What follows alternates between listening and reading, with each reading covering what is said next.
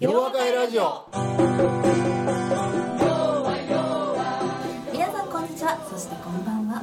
今日も洋和会ラジオをお送りいたします。洋和会ラジオは問題解決を学んだ世界中に広がる1万人の皆さんと斉藤先生をつなぐ心と心の架け橋です。この番組のホストは斉藤健一先生。そしてお相手するのは私ユッキーです。それではそろそろ始めたいと思います。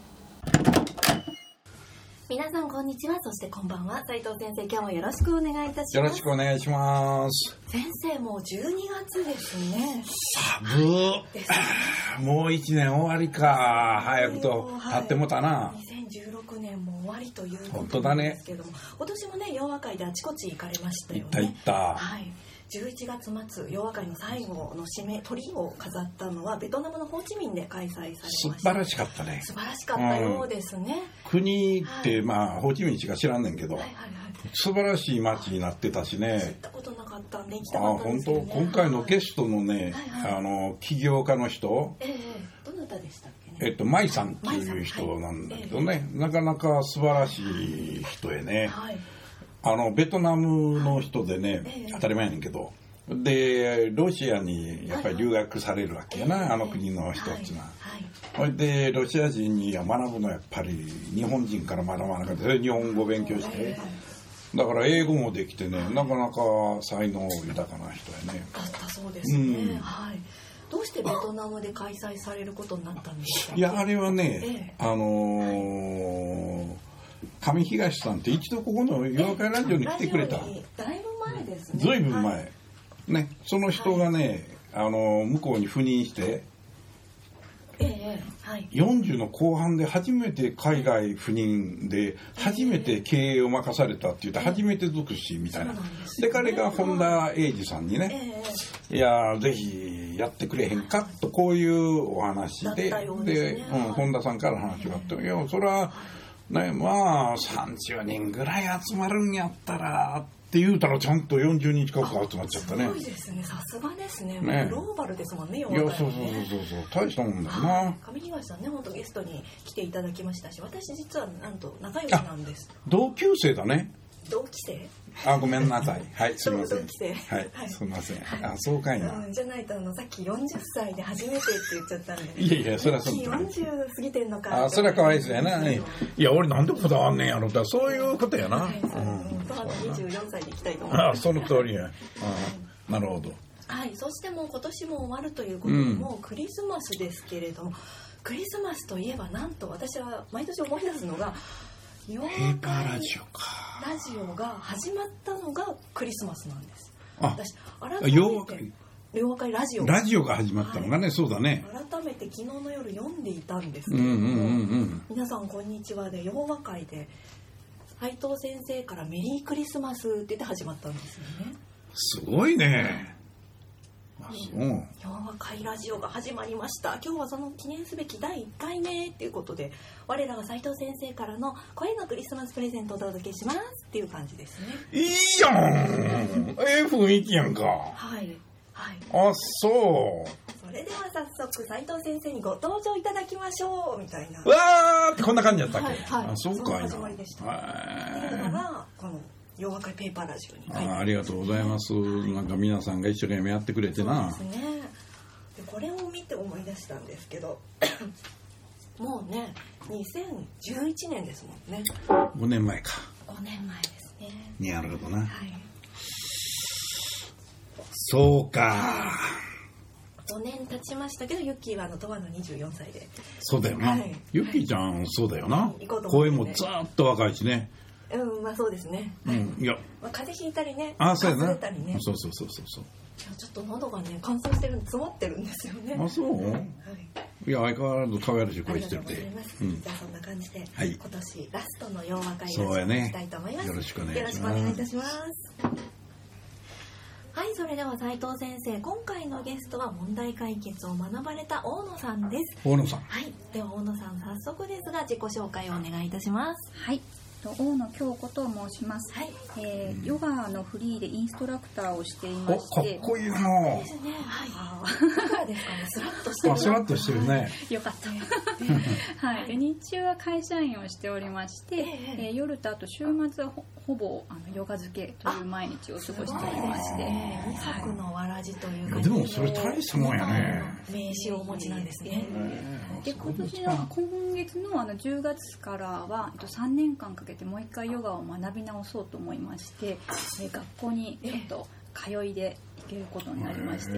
まあもう念願かなってなので全然大変という印象はないんですけども、はい。でもそれは夜学ぶわけ？えー、と週末を主に使って講義を受けてであと夜とか時間空いている時にあの単位のレッスンを受けていくという感じ勉強熱心なんですはいねすごいですね癒しの場ですいやいやいやいやそうですよねはい二作のわらじクえラなんか普通週末やったら映画見に行こうとかそういうのと全然違う世界なのねもう楽しくて幸せ素晴らしいね。ねはい。それもヨガだよ。えー楽しくてしょうがない。いや皆さんのヨガの印象が多分こうへんちょこなねこうポーズとかをイメージしてらっしゃると思うかなと思うんですけど。あ違うんですか？そうです。もっとゆったりした感じの。私も体が曲がらないとか思っちゃいます。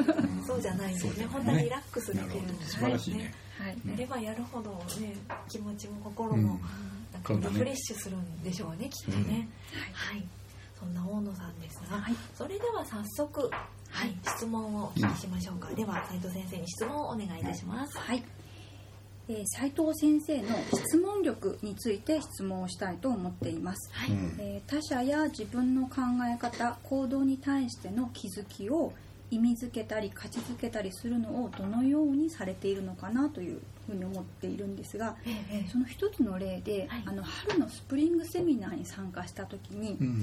あの以前の前職の時にアナリストチームを率いていた時に相手から指示があってもすぐにはやらないで必ず目的を聞いてからそれから作業をするということを徹底したと、うん。でそれを徹底しただけであのものすごい大きな効果をもたらしたんだよということ、でそのことに対してあの必ず目的を聞くという行為は目的と背景を聞く重要性だというふうに意味付け価値付けというふうに言葉のラベリングをされていたんですね。うんこれを聞いた時にすごく衝撃を受けまして、うん。というのも私が15年以上前に新卒で入った会社の時に自分もそれをやってたんですね、うんでもそれを今年の春先生に聞くまでにそういう重要な価値や意味があるんだってことに全く気づかなかったのでで先生のまあお話をいろいろ聞いたりする時にあこういう行為こういう行動にそんな意味や価値をつけられるんだという常々そういうこう目の視点とかつけつけるところすごい驚いておりまして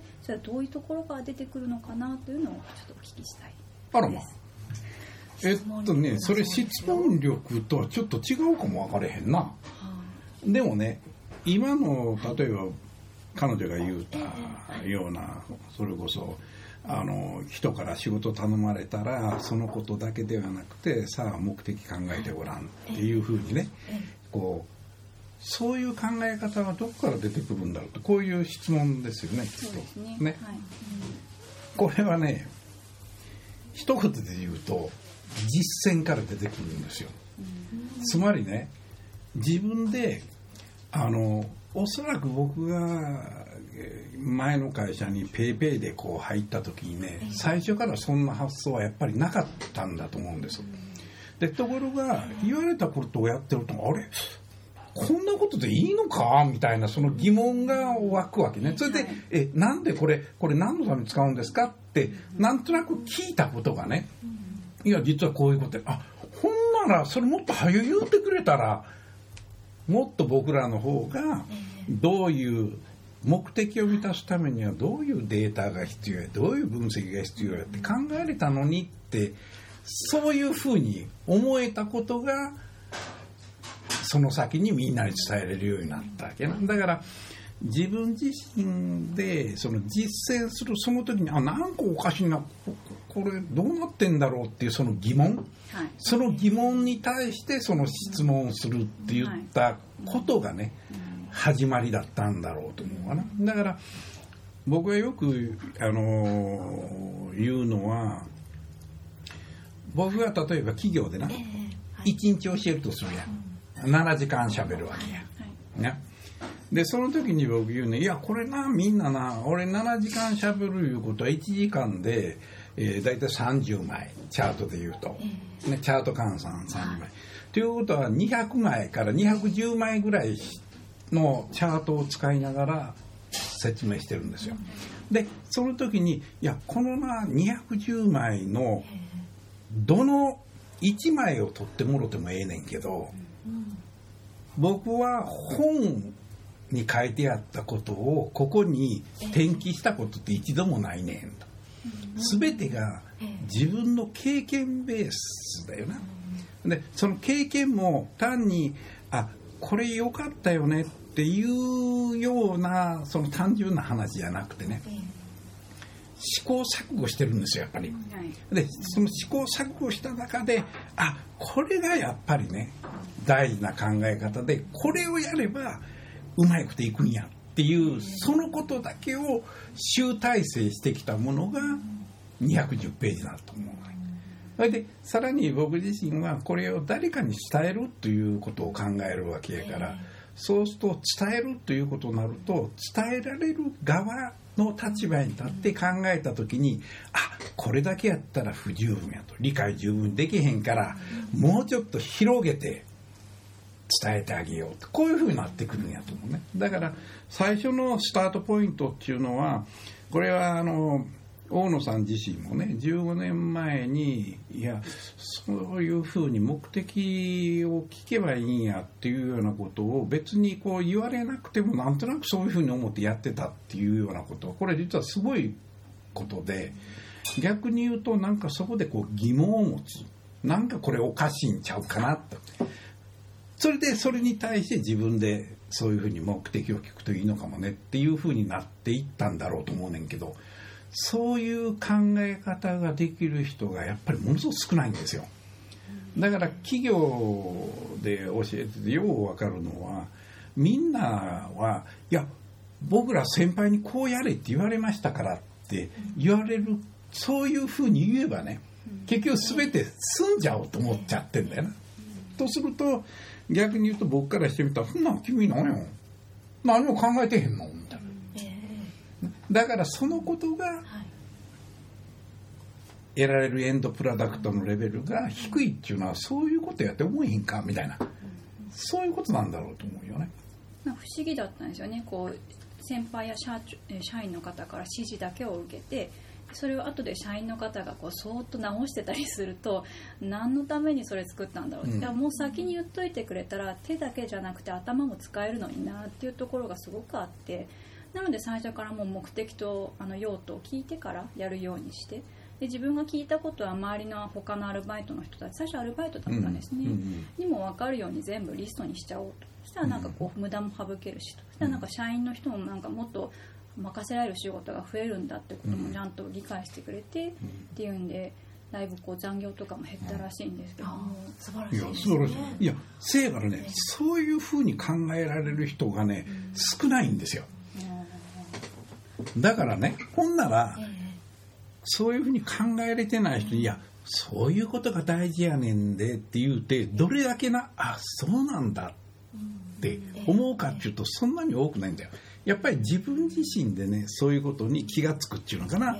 あるいは自分であおかしいなって思える人っていうのはいかに重要かやな。だから僕はこのラジオ聞いてる人がねいやそういえば俺やっぱり言われたことだけやってたかも。で言われたことをどういうふうにすればうまくやれるかとかねより効果を上げれるかっていうふうに考えてたんやったらそれはやっぱり違うんやっていうことに気がつかないとあかんっていうことやな。そうですね、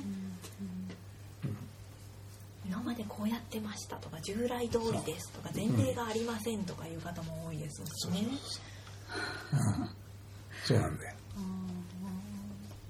逆に言うとちょっと私は一般常識っていうか世間の価値っていうのもあまりよくわからないところがあるんですね、うん。そうするとあの相手の方とか他の人が素晴らしいところを見るのは割と結構得意というか、うん。だけど自分がどんだけそれが価値を持っていて周りに対してどれほど利益を与えられるものを持っているのかっていう客観視っていうのがちょっと得意ではない、あんなええ。今のやつでな、俺聞いててなそれようわかるんだよ。俺もようわかる。ね。ただね、はい。そういうふうになると例えばこの課長さんが考えている価値観部長さんが考えている価値観隣の部長さんが考えている価値観って言っていくとねそれこそいやどれをどう考えていいのか分かんなくなるじゃん。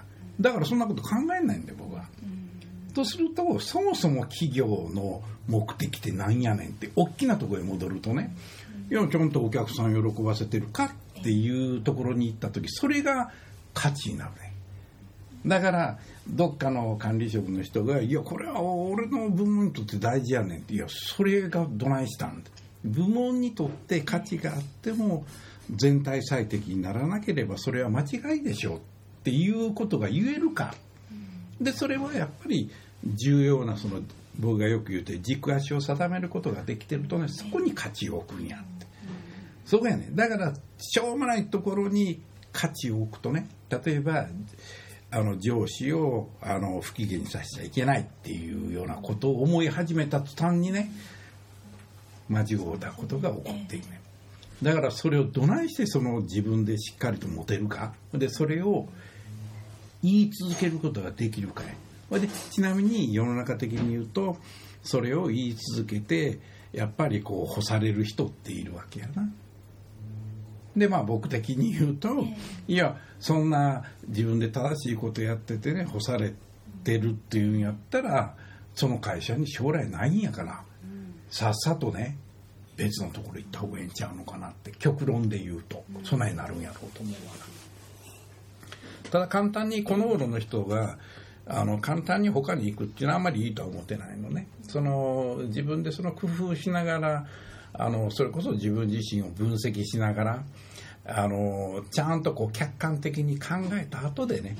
それで努力してそれでもあかんかってんって言ったらええねんけどみんな努力しないでいやこれ相手悪いねんや俺が正しいねんやっていうように単純にやってしまうとねそれは間違ったことをやる可能性があるわな。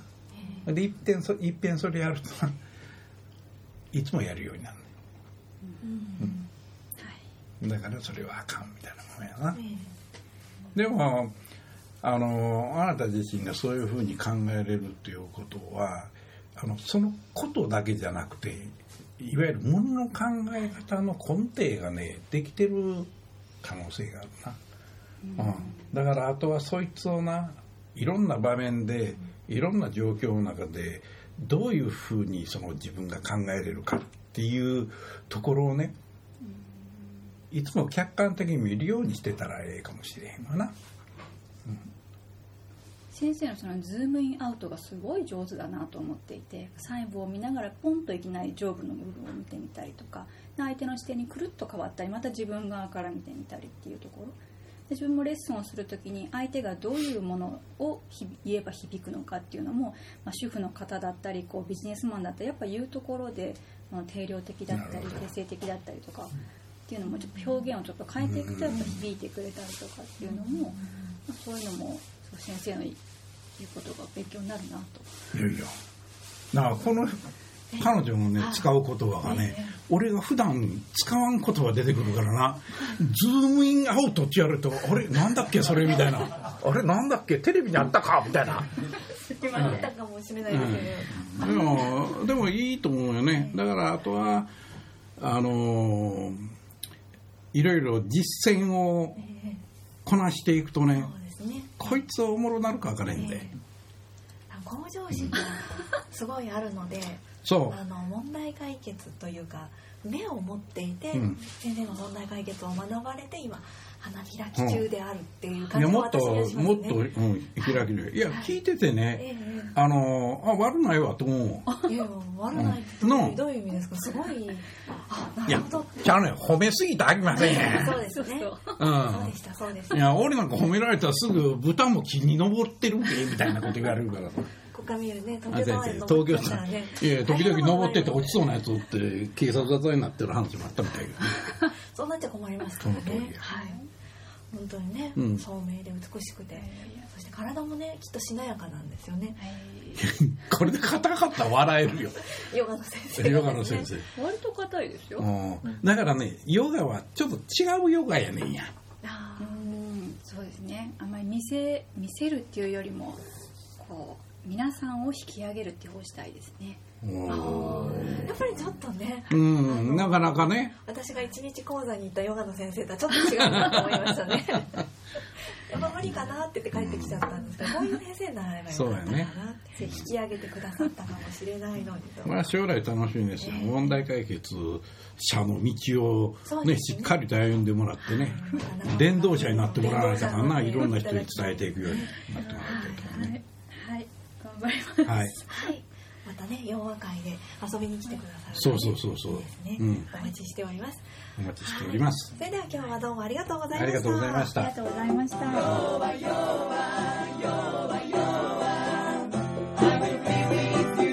洋和会ラジオ。それでは皆さんまた次回お耳にかかりましょう。お相手は斉藤圭一先生と私ユッキーでした